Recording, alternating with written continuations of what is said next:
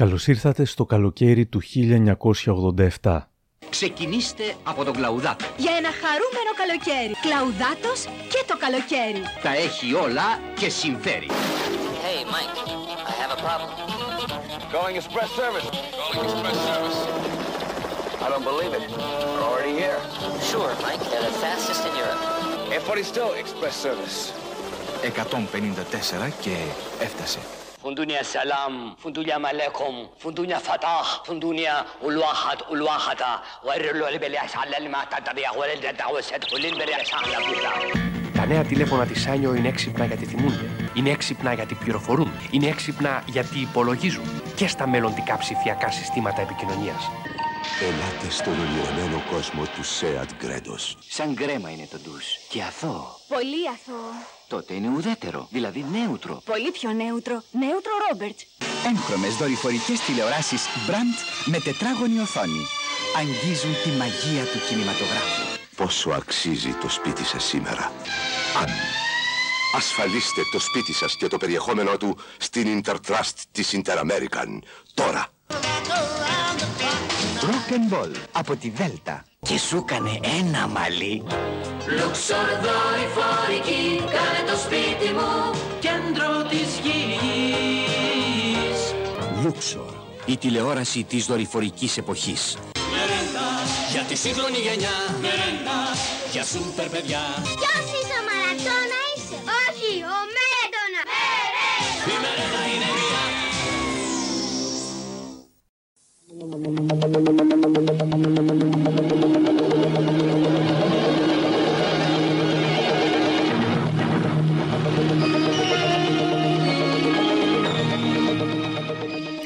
Ήταν το καλοκαίρι των αντιθέσεων. Το καλοκαίρι ενός ελληνικού θαύματος και μιας ελληνικής τραγωδίας. Το καλοκαίρι που είχαμε τους περισσότερους νεκρούς εν καιρώ ειρήνης. Πώς φτάσαμε όμως ως εκεί; Είναι τα podcast της LiFO. Γεια χαρά, είμαι ο Άρης Δημοκίδης και σας καλωσορίζω στα Μικροπράγματα, το podcast που φιλοδοξεί κάθε φορά να έχει κάτι ενδιαφέρον. Ακολουθήστε μας στο Spotify, τα Google ή τα Apple Podcasts.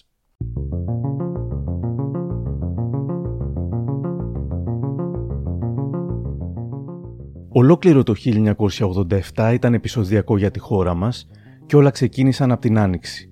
30 χρόνια πριν γίνει η κλιματική αλλαγή κομμάτι της καθημερινότητάς μας, η χειρότερη κακοκαιρία στη σύγχρονη ιστορία της Ελλάδας προηγήθηκε του χειρότερου καύσωνα, Απόσπασμα από το Μετεό 24. Ο Μάρτιος του 1987 έμεινε στην ιστορία σαν η μεγαλύτερη κακοκαιρία που έπληξε τη χώρα μας τα τελευταία 80 χρόνια. Ο ψυχρότερος των τελευταίων 150 ετών για την Αττική. Αέριες μάζες πολικής προέλευσης στρογγυλοκάθισαν πάνω από τη χώρα μας για 15 περίπου ημέρες, με τις θερμοκρασίες στη στάθμη των 850 εκτοπασκάλ να φτάνουν στο ελληνικό στις 5 και 6 Μαρτίου, ακόμα και τους μείον 11 βαθμούς Κελσίου.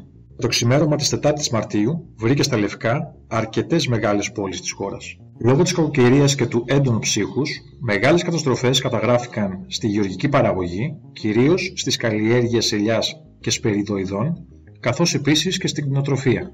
Την ίδια περίοδο, μάλιστα, παραλίγο να ξεκινήσει πόλεμος με την Τουρκία. Η κρίση του Σισμίκ 1 με δύο λόγια θα ήταν ακόμα μια διπλωματική διαμάχη για την υφαλοκρηπίδα του Αιγαίου Πελάγους, αν δεν φτάναμε κοντά στην ένοπλη σύραξη όταν το τουρκικό πλοίο Σισμίκ 1, συνοδευόμενο από τουρκικά πολεμικά, ξεκίνησε για να πραγματοποιήσει έρευνες έξω από την Αιγελίτιδα ζώνη ελληνικών νησιών. Η κρίση εκτονώθηκε με την ανταλλαγή μηνυμάτων μεταξύ των δύο πρωθυπουργών, του Ανδρέα Παπανδρέου και του Τουργκούτ Οζάλ. Μετά τον τρομερό Μάρτιο, με τη χειρότερη κακοκαιρία και τον παραλίγο πόλεμο, είχε έρθει το φρικιαστικό Πάσχα. Εταιρεία δολοφόνων είναι η επωνυμία που δόθηκε στην εγκληματική οργάνωση που προσέγγιζε ηλικιωμένους και στη συνέχεια τους δολοφονούσε. Το Μάιο δεν έγιναν και τόσα ενδιαφέροντα πράγματα, αν εξαιρέσει ίσως κανείς τη Eurovision, στην οποία η Ελλάδα έστειλε τους Bang. And the composers are Vasilis Tertilis and Panos Kaliris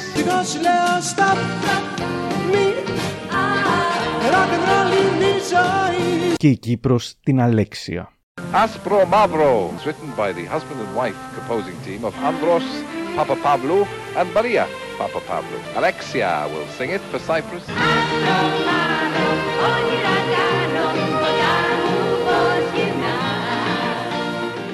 Τότε δεν το γνωρίζαμε ακόμη, όμως το καλοκαίρι θα ήταν γεμάτο με σημαντικά ειδησιογραφικά γεγονότα και όπως όλη τη χρονιά θα ήμασταν σαν επιβάτες σε ένα εκτροχιασμένο roller coaster το οποίο μια μας πετούσε στα ουράνια, μια μας γκρεμοτσάκιζε. Καθώς όμως έμπαινε το καλοκαιράκι, οι Έλληνες ήταν ανακουφισμένοι και γεμάτοι όρεξη για διασκέδαση. Είχαμε επιζήσει από τη χειρότερη κακοκαιρία, η κρίση του Σισμίκ έμοιαζε αρχαία και καθώς οι φόβοι για πόλεμο και επιστράτευση δεν επιβεβαιώνονται, ο κόσμος ετοιμάζεται για τις διακοπές νιώθοντας διπλά χαρούμενος. Πριν φτάσουμε στον καύσωνα, θέλω να περιγράψω τη φάση στην οποία βρισκόταν η χώρα μας και οι Έλληνες εκείνη την περίοδο.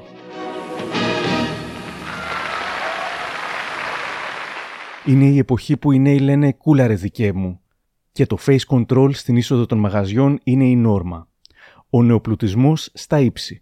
Εμπορικά κέντρα από αλουμίνιο, γυαλί και μάρμαρο, έπιπλα design, έγχρωμες τηλεοράσεις, βίντεο, πιάτα δορυφορικής, φούρνος μικροκυμάτων, διπλά αμερικάνικα ψυγεία, καφετιέρα φίλτρου, αυτόματοι τηλεφωνητές και φιλιππινέζες. Άκουγες λέξεις όπως look, image, prestige, style, high και τα πράγματα ήταν είτε in είτε out. Πολλοί επιθυμούσαν να φορούν συνέντη σηματάκι, χρυσά κοσμήματα, καδένες φακαντόρο, μπρασελέ.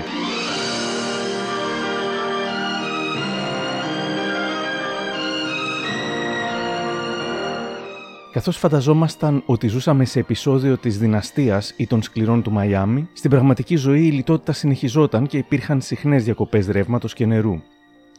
Στις 25 Ιουνίου του 87, όλη η Ελλάδα παγώνει με την είδηση πως κάποιος Παναγιώτης Φρατζής σκότωσε την 18χρονη γυναίκα του στραγγαλίζοντάς την και μετά τεμάχισε το πτώμα της.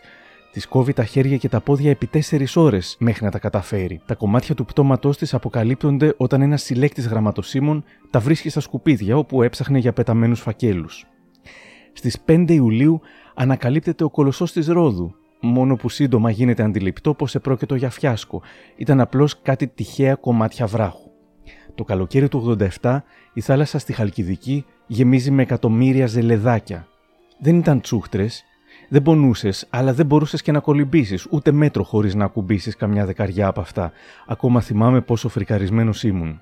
Τότε γεννιέται ο πέμπτο δισεκατομμυριωστό κάτοικος της γης θα ονομαστεί Ματέι και βλέπει το φως σε κλινική της Ιουκοσλαβίας. Τους γονείς του συγχαίρει ο Γενικός Γραμματέας του ΟΗΕ, ο Χαβιέρ Πέρες Ντεκουεγιάρ. Η γη λοιπόν τότε είχε 5 δισεκατομμύρια κατοίκους, τώρα που μιλάμε έχει 7,8 δισεκατομμύρια. Στον κόσμο, εκείνο το καλοκαίρι, η σιδηρά κυρία Μάργαρετ Θάτσερ οδηγεί το κόμμα της σε μια τρίτη ιστορική νίκη. Στην Αμερική πρόεδρος είναι ο Ρόναλτ Ρίγκαν, στη Γαλλία ο Μιτεράν, καγκελάριος της Γερμανίας είναι ο Κολ. Εμείς ανήκουμε στην Ευρώπη των 12, στην ΕΟΚ, και περιμένουμε το 1992 για την πλήρη ένωση. Ω πρόεδρο της Δημοκρατίας έχουμε τον ανεκδίγητο Σαρτζετάκη που νόμιζες ότι ήταν παροδία, αλλά δεν ήταν. Ελληνίδες και Έλληνες, με ιδιαίτερη χαρά απευθύνω προς όλους σας, Μακεδόνες και Θράκες, Υπηρώτες και Θεσσαλούς, Στεροελαδίτες και Πελοποννησίους, κατοίκους των νησιών του Ιωνίου και του Αιγαίου Πελάγους, Δωδεκανησίους και Κρητικούς, τις πιο εγκάρδιες και θερμές ευχές μου. Κυβερνά το Πασόκ και εν μέσω αλλεπάλληλων ανασχηματισμών το συγκεκριμένο καλοκαίρι έχουμε ως αντιπρόεδρου της κυβέρνησης τον Γιάννη Χαραλαμπόπουλο και τον Μένιο Κουτσόγιοργα. Υπουργός Δημοσίας Τάξης ο Αντώνης Δροσογιάννης. Εξωτερικών ο Κάρολος Παπούλιας με αναπληρωτή τον Πάγκαλο. Υπουργός Εθνικής Οικονομίας ήταν ο Κώστας Σιμίτης με υφυπουργό τον Γιάννο Παπαντονίου. Υπουργός Πολιτισμού η Μελίνα Μερκούρη. Υπουργός Οικονομικών ο Δημήτρης Τσοβόλας. Υπουργός Βόρειας Ελλάδας, ο Στέλιος Παπαθεμελή. Η Νέα Δημοκρατία με αρχηγό τον Κωνσταντίνο Μητσοτάκη είναι η αξιωματική αντιπολίτευση και εκείνο το καλοκαίρι ανεβάζει στροφές. Τον Ιούνιο ο Μητσοτάκη ζητά εκλογές σε μεγάλη συγκέντρωση στο Σύνταγμα, στην οποία τον προλογίζει ο πρώην πρόεδρος του κόμματος Ευάγγελος Αβέροφ. Χαιρετίστε τον άντρα που επικεφαλή όλων μας, όλων μας ενωμένων, πολεμάει για αυτό το σκοπό. Λαέ της Ελλάδος η απόψινή μεγαλειώδη συγκέντρωση κάτω από τη βροχή δίνει αποστομωτική απάντηση στην κυβέρνηση του ψεύδους, των σκανδάλων, της σύψης και της διάλυσης. Ο Υπουργός Παιδείας Αντώνης Τρίτσι τολμά να τα βάλει με την Εκκλησία για την εκκλησιαστική περιουσία. Και εκείνη που φυσικά δεν θέλει να δώσει ούτε δραχμή, κάνει αυτό που ξέρει να κάνει καλά. Δηλαδή, διοργανώνει συλλαλητήρια.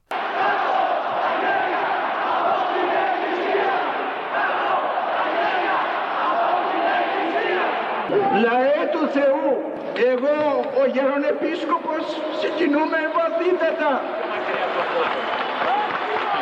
Το νομοσχέδιο ψηφίζεται, ωστόσο με απόφαση του Παπανδρέου δεν εφαρμόζεται ποτέ και η Εκκλησία συνεχίζει να κρατά σφιχτά τα λεφτά της. Ο κατά τα άλλα σοσιαλιστής Ανδρέας Παπανδρέου αφήνει τον Τρίτσι ακάλυπτο, στηρίζοντας την Εκκλησία και ο Τρίτσις παρετείται.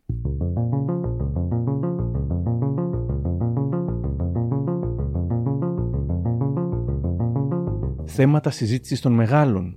Η ΆΤΑ, η πιθανή νέα αύξηση του ΦΠΑ, τα σύννεφα στο γάμο του Ανδρέα με τη Μαργαρίτα Παπανδρέου, μια περίεργη δήλωση του Καραμανλή και το αν τώρα που γέρασε ξεμοράθηκε, ο θάνατος του συλλέκτη Αλέξανδρο Ιόλα που απαξιώθηκε φρικτά από την αυριανή τα τελευταία χρόνια της ζωής του, οι μεγάλες μάχες στο τέννις μεταξύ της Στέφη Γκράφ και της Μαρτίνα Ναβρατήλοβα, το εξώφυλλο του καλοκαιρινού Playboy με τη Μέρη Χρονοπούλου, η 54χρονη τότε ηθοποιός φωτογραφήθηκε ολόγυμνη για το επαιτειακό εκατοστό τεύχος του ελληνικού Playboy.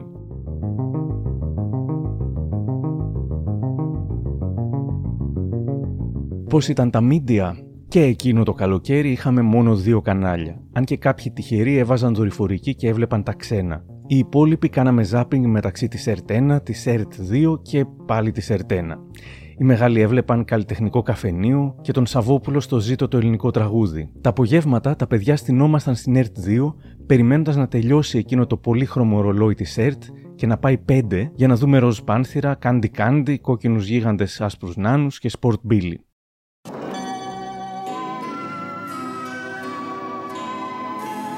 Μια μέρα πριν μπει το καλοκαίρι στις 31 Μαΐου, με πρωτοβουλία του τότε Δημάρχου Αθηναίων Μιλτιάδη Εύερτ, ξεκινά ο Δημοτικός Ραδιοφωνικός Σταθμός Αθήνα 984.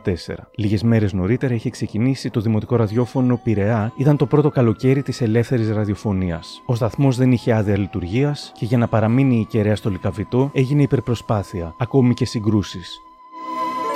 Αθήνα 984 FM Stereo.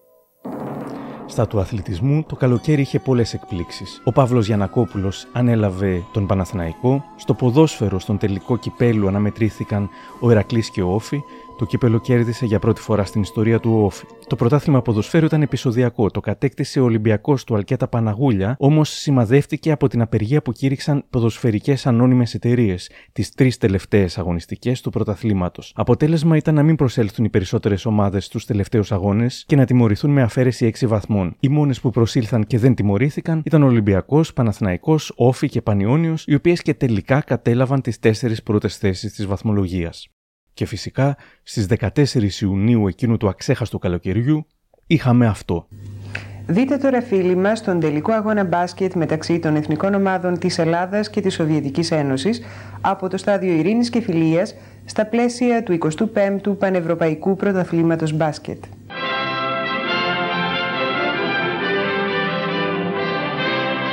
Ανδρέας Παπανδρέου, δίπλα του ο πρόεδρος Δημοκρατίας ε, κύριος Αρτζετάκης,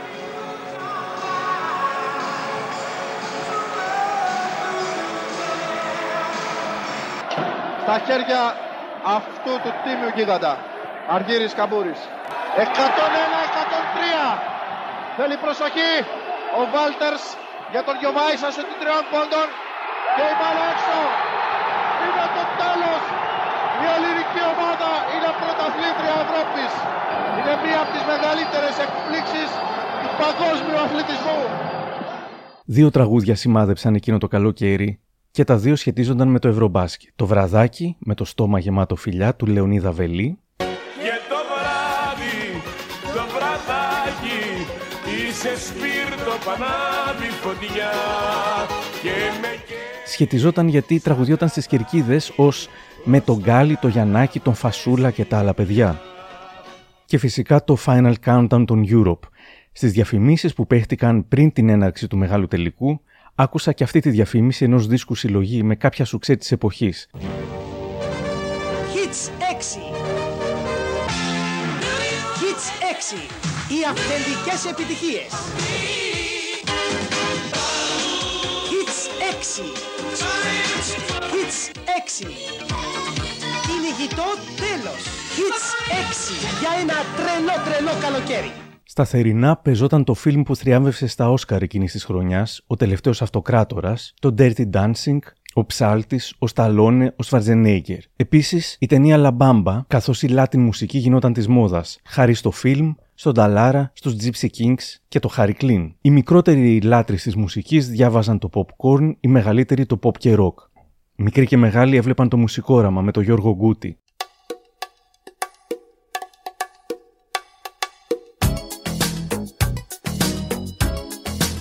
Οι mega stars της εποχής ήταν η Μαντόνα, ο Michael Jackson, ο Prince, ο George Michael, η Whitney Houston. Σήμερα μόνο η Μαντόνα είναι ζωντανή. Το καλοκαίρι του 87 ακουγόταν παντού το πέμπτο σύγκλι από το True Blue. Η μεγάλη σύμπραξη ήταν αυτή του Γιάννη Πάριου με τη Μαρινέλα στην Εράιδα, ενώ τον Ιούνιο έγινε μια από τις μεγαλύτερες συναυλίες του Βασίλη Παπακοσταντίνου στο γήπεδο της Λεωφόρου Αλεξάνδρας. Έτσι περίπου ήταν η κατάσταση στα μέσα του καλοκαιριού του 1987 στην Ελλάδα, τότε που οι μετεωρολόγοι άρχισαν να προβλέπουν ένα κύμα καύσωνα που ερχόταν κατά πάνω μας.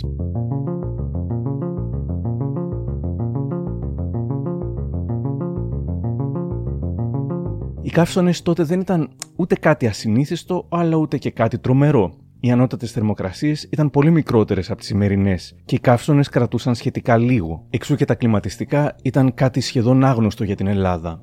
Κοιμόμασταν με τις μπαλκονόπορτες ανοιχτές, είχαμε βεντάλιες, κάναμε πολλά ντουζ. Οι πιο ψαγμένοι μπορεί να είχαν και κάποιον ανεμιστήρα. Ελάχιστοι, πλούσιοι, μπορεί να είχαν αγοράσει κάποιο κλιματιστικό που είχε μάλιστα φόρο πολυτελείας. Γενικά, αν τύχαινε να κάνει πολύ ζέστη, απλά ζεσθενόμασταν πολύ. Μόνο που το καλοκαίρι του 1987 όλα άλλαξαν.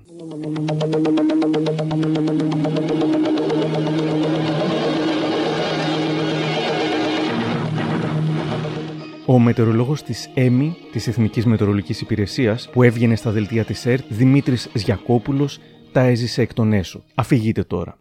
Τον Ιούλιο του 1987, ο φωνικότερος στην ιστορία της χώρας καύσωνας, αφρικανικής προέλευσης, σκότωσε περίπου 4.000 ανθρώπους, επισήμως ανακοινώθηκαν περίπου 1.500 νεκροί. Οι περισσότεροι από τους οποίους ήταν ηλικιωμένοι και έμεναν στα δυτικά προάστια της Αθήνας. Από την 20η του μηνός και μετά, ο αριθμός των θυμάτων αυξανόταν μέρα με τη μέρα δραματικά, καθώς ανέβαινε η θερμοκρασία και μειώνονταν οι ανθρώπινες αντοχές. Νέος τότε μετεωρολόγος στην ΕΜΗ, θυμάμαι την εντύπωση που μου είχαν κάνει οι υψηλές ελάχιστες θερμοκρασίες που κυμαίνονταν από 29 έως 32 βαθμούς. Για πόσο διάστημα μπορεί να αντέξει ένας άνθρωπος που ανήκει στις ευπαθείς ομάδες, όταν επί 8 μέρες οι ελάχιστες θερμοκρασίες ήταν τέτοιες και οι μέγιστες θερμοκρασίες ήταν σταθερά πάνω από τους 40 βαθμούς, μέση τιμή 43 βαθμοί επισημαίνεται ότι οι ελάχιστες θερμοκρασίες ήταν θερμοκρασίες κλοβού και όχι των διαμερισμάτων που επί 8 μερόνυχτα ήταν συνεχώς πυρακτωμένα. Σε συνδυασμό με την πλήρη άπνοια και την έντονη υγρασία, η κατάσταση ήταν κάτι παραπάνω από τραγική και αφόρητη, γράφει σε ρεπορτάζ του ο Μιχάλης Στούκας. Κάθε μέρα είναι χειρότερη από την προηγούμενη. Όσο ο καύσωνας είναι σχετικά στην αρχή και οι νεκροί είναι ακόμα μόλις 100, η Ακρόπολης γράφει στο πρωτοσέλιδό της. Κραυγή αγωνίας εκατομμυρίων Ελλήνων. Θεέ μου, 44 βαθμοί. Καμίνη και χθες η Αθήνα. Εκατό και πάνω οι νεκροί σε ολόκληρη τη χώρα. Μας διαλύουν τη χάρπαστη παραμυθάδες. Ο μεγάλης διάρκειας καύσωνας βρήκε την Αθήνα ανοχήρωτη.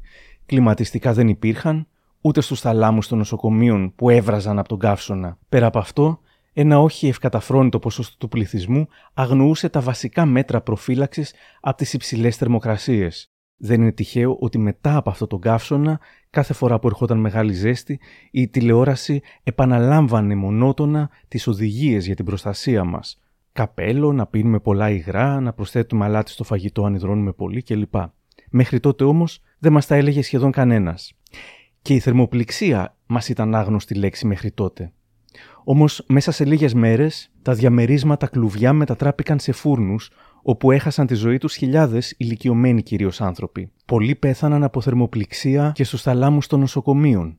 Οι νεκροί σύντομα ξεπέρασαν τους χίλιους, ενώ ο καύσωνας μοιάζει ότι δεν θα υποχωρήσει σύντομα.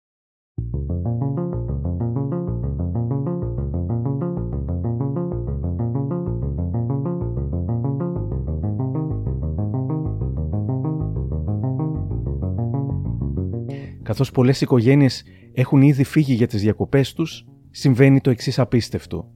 Τα δελτία ειδήσεων καλούν ονομαστικά εκατοντάδες οικογένειες που βρίσκονται στην εξοχή να επικοινωνήσουν με την αστυνομία για σοβαρή οικογενειακή τους υπόθεση.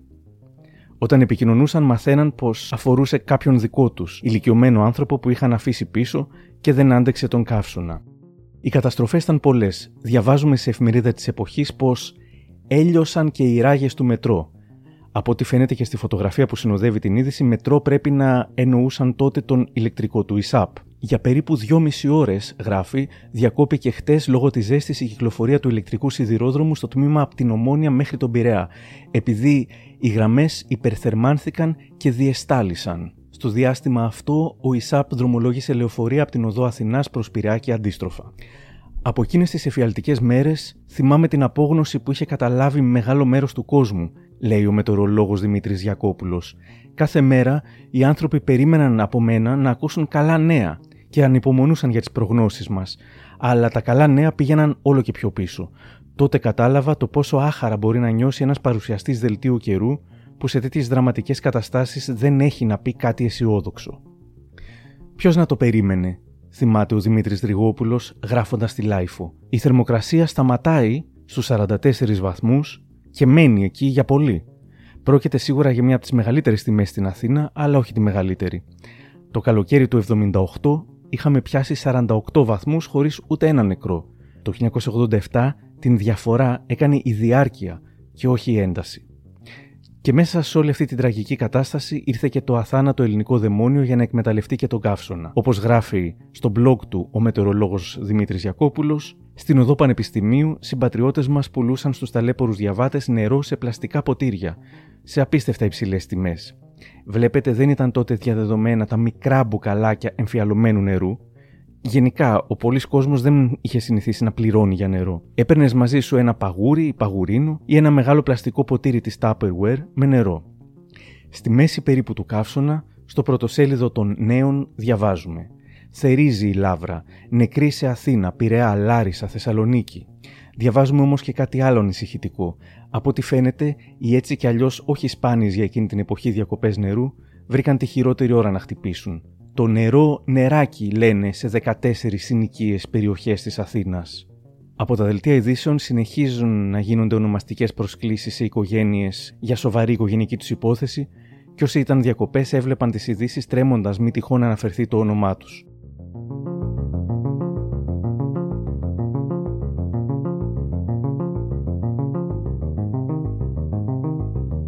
Η πιο τραγική διάσταση της ιστορίας ήταν η έλλειψη διαθέσιμων χώρων στα νεκροταφεία των πόλεων, με αποτέλεσμα να παραμένουν άταφοι εκατοντάδες νεκροί. Τα νεκροτομεία ήταν γεμάτα και άνοιξαν και εκείνα του στρατού, σύντομα όμως γέμισαν και εκείνα. Σε εφημερίδα της εποχής βλέπουμε μια ενδεικτική φωτογραφία.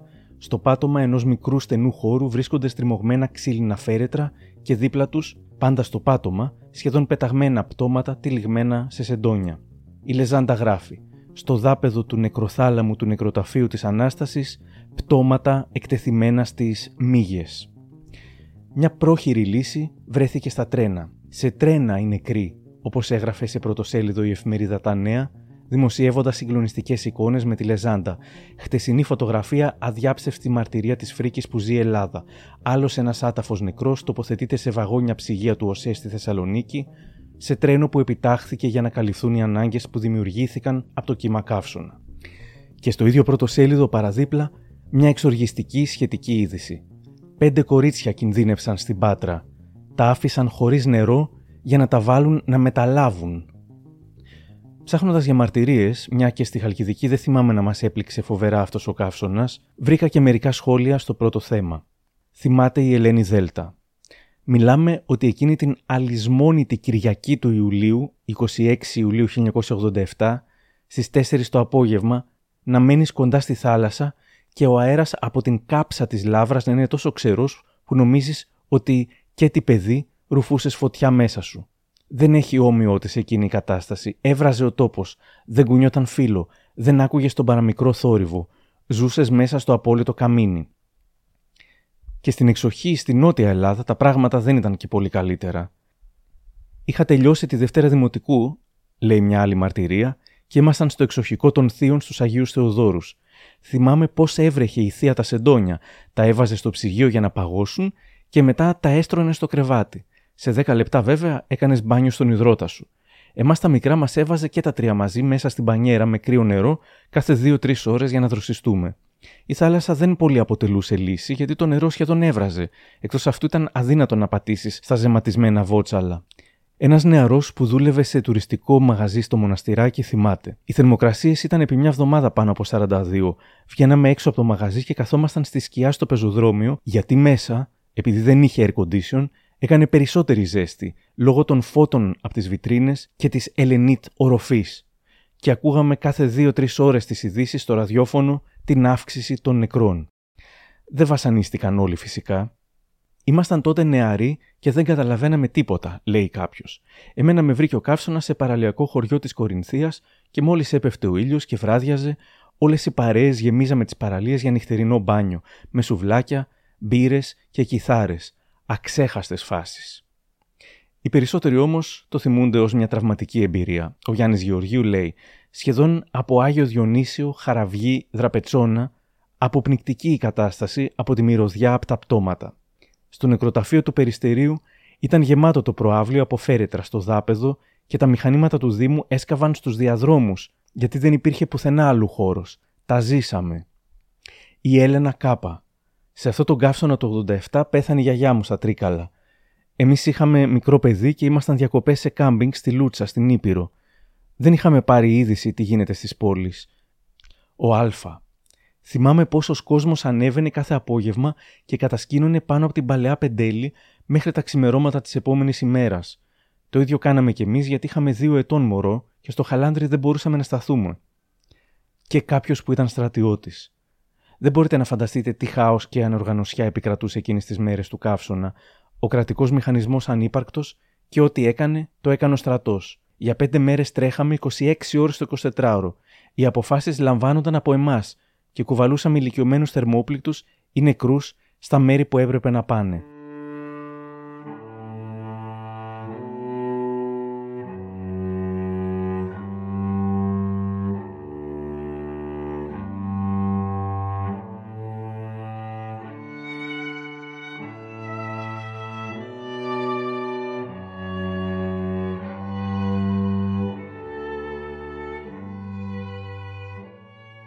Κάποτε, έπειτα από σχεδόν 7 μέρες που έμοιαζαν αιώνες, ο καύσωνας αρχίζει να αποδυναμώνεται. Ο Δημήτρης Γιακόπουλος βγαίνει στις ειδήσεις της ΕΡΤ και θυμάται. Στις νυχτερινές ειδήσεις της τελευταίας μέρας του καύσωνα, 27 Ιουλίου, όταν πια η αλλαγή του καιρού είχε ανακοινωθεί αλλά η πόλη εξακολουθούσε να βράζει, με ρωτά ο έγκριτος δημοσιογράφος της ΕΡΤ Κώστας Χούντας. Πότε θα έλθει ο Βοριάς, κύριε Γιακόπουλε, ήταν η ερώτηση που ήθελαν να κάνουν εκατομμύρια άνθρωποι για τους οποίους και οι ώρες ακόμη είχαν μεγάλη σημασία. Όμως η ακριβής πρόβλεψη της αλλαγής των ανέμων δεν είναι εύκολη δουλειά για τους μετεωρολόγους, ίσως ακόμα και σήμερα, πόσο μάλλον πριν από τόσα χρόνια. Σκέφτηκα λοιπόν για μια στιγμή να αρχίσω να λέω ότι για τη μετεωρολογία είναι δύσκολες οι προγνώσεις με ακρίβεια ώρας κλπ. κλπ. Αλλά προτίμησα να πω απλά στη διάρκεια της νύχτας. Τελικά, οι βοριάδες ήλθαν στην Αττική γύρω στις 2 η ώρα και το πρωί της 28 Ιουλίου πήραμε όλοι μια ανάσα. Τις επόμενες ημέρες η αντιπολίτευση κατηγορεί την κυβέρνηση ότι κρύβει τον πραγματικό αριθμό των νεκρών, δηλώνοντας μόνο 1.300. Ο μετεωρολόγος της ΕΡΤ Γιώργος Μελανίτης, στο βιβλίο του «Ο καιρός και τα μυστικά του», γράφει ότι οι νεκροί ήταν περισσότεροι από 3.500, οι 2.500 από αυτούς στην Αθήνα. Και ο Δημήτρης Γιακόπουλος, στο βιβλίο του «Ο καιρός γιος της γης και του ηλίου, υπολογίζει πως οι νεκροί συνολικά έφτασαν περίπου τους 4.000. Πάντως, ακόμα και μόνο 1.500 να ήταν, ήταν οι περισσότεροι νεκροί σε καιρό ειρήνης. Ο Ιατρικός Σύλλογος κατηγορεί την κυβέρνηση για έλλειψη προγραμματισμού και στρατηγικής. Καταγγέλει πως η κυβέρνηση αδιαφόρησε για την ενημέρωση του κοινού παρότι τα στοιχεία της ΕΜΗ υπήρχαν από τις 17 Ιουλίου. Μερικές εβδομάδες αργότερα, η κυβέρνηση του Ανδρέα Παπανδρέου βρίσκει τη χρυσή επικοινωνιακή ευκαιρία να αναδείξει τα αντανακλαστικά της σε μια προσπάθεια να ξεχαστεί η πρόσφατη φωνική ολιγορία της. Προαναγγέλει δεύτερο μεγάλο καύσωνα και δηλώνει πανέτοιμη για να τον αντιμετωπίσει.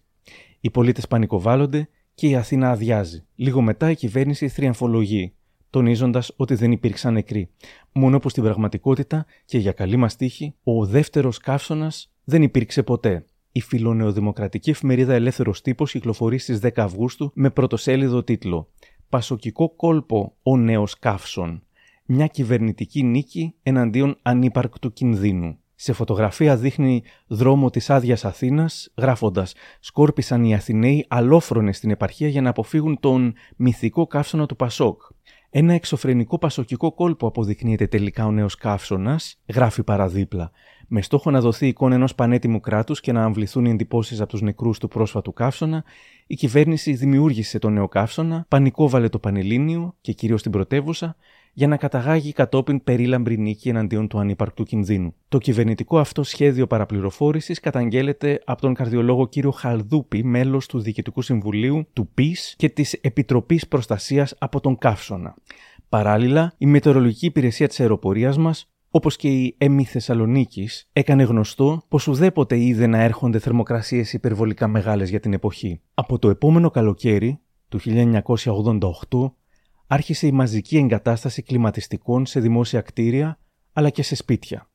Το air condition έγινε απαραίτητο στους Έλληνες και έπαψε να θεωρείται είδος πολυτελείας αλλά είδος επιβίωσης. Κι έτσι οι καύσονες των επόμενων ετών ήταν σχετικά ανώδυνοι.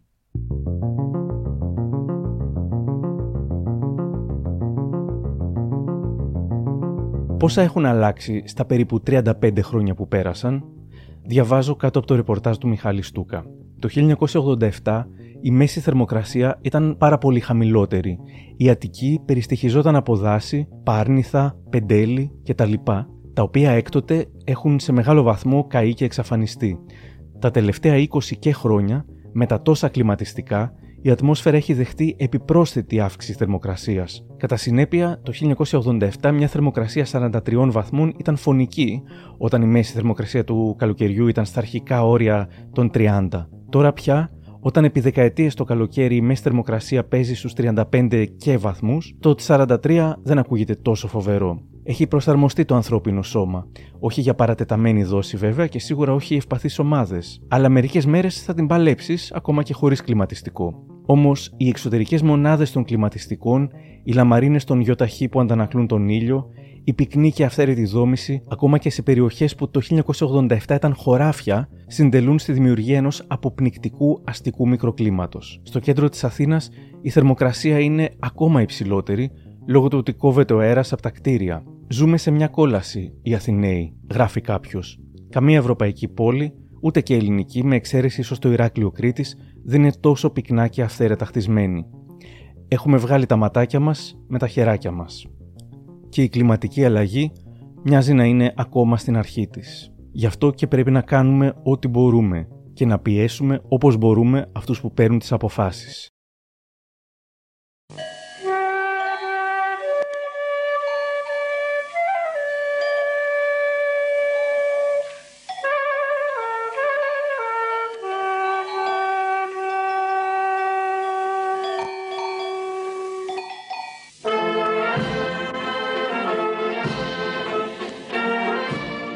Κάπου εδώ τελειώσαμε. Για περισσότερα podcast μου, ακολουθήστε τα μικροπράγματα στο Spotify, τα Google ή τα Apple Podcasts. Για χαρά!